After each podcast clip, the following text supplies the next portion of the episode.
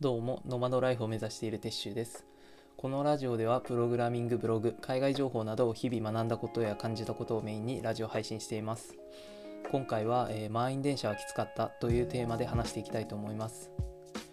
えー、一時期渋谷でインターンとして働いていたことがありました。えー、その時に、えー、満員電車を経験することがあったんですけども、えー、経験してみて感じたことは、えー、少し、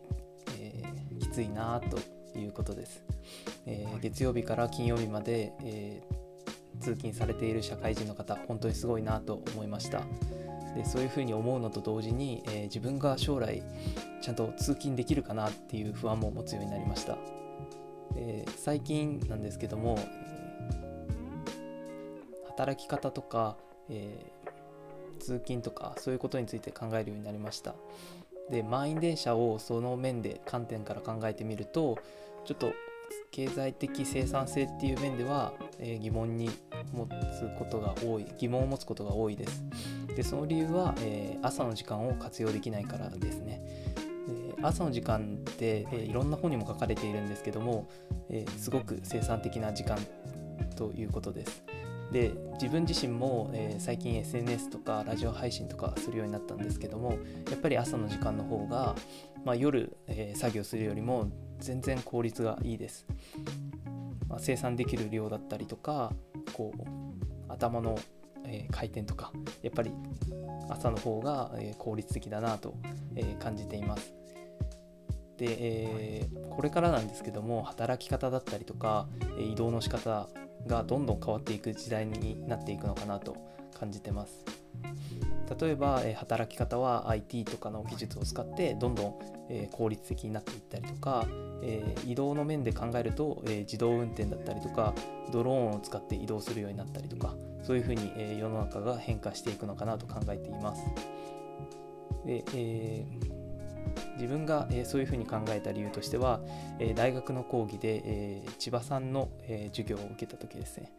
えー、千葉さんは、えー、ドローンファンドとかを、えー、運営されているそうなんですけども、えー、これから、まあ、人はドローンに乗って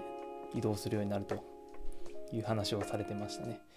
で、ドローンで移動することによって、例えば都市から、えー、移動していた地方とかそういうところに地域に移動していた時のさんぶんのいちの時間で、えー、移動できるようになるっていう話をされてて、自分は、はすごいなと。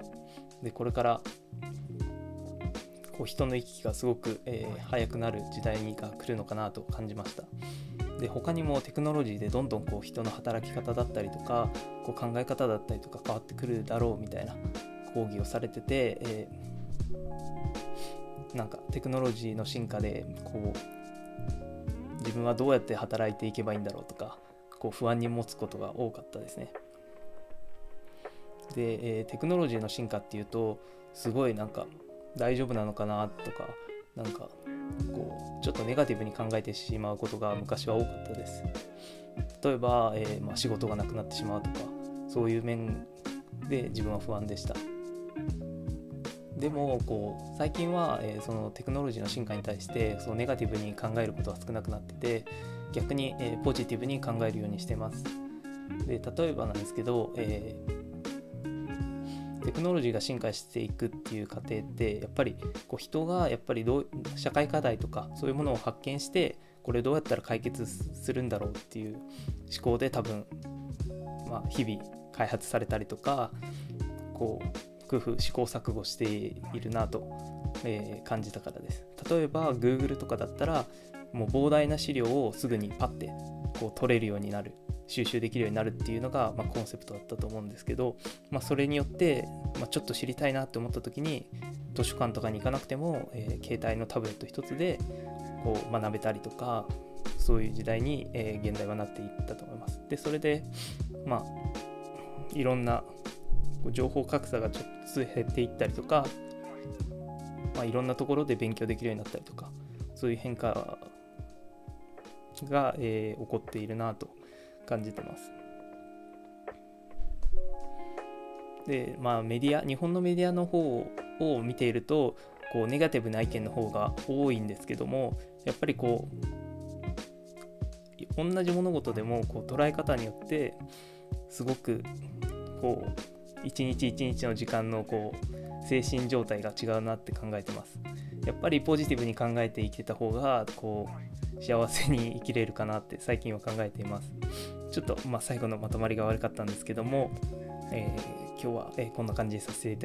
ていただきたいと思います。最後まで聞いてくれてありがとうございました。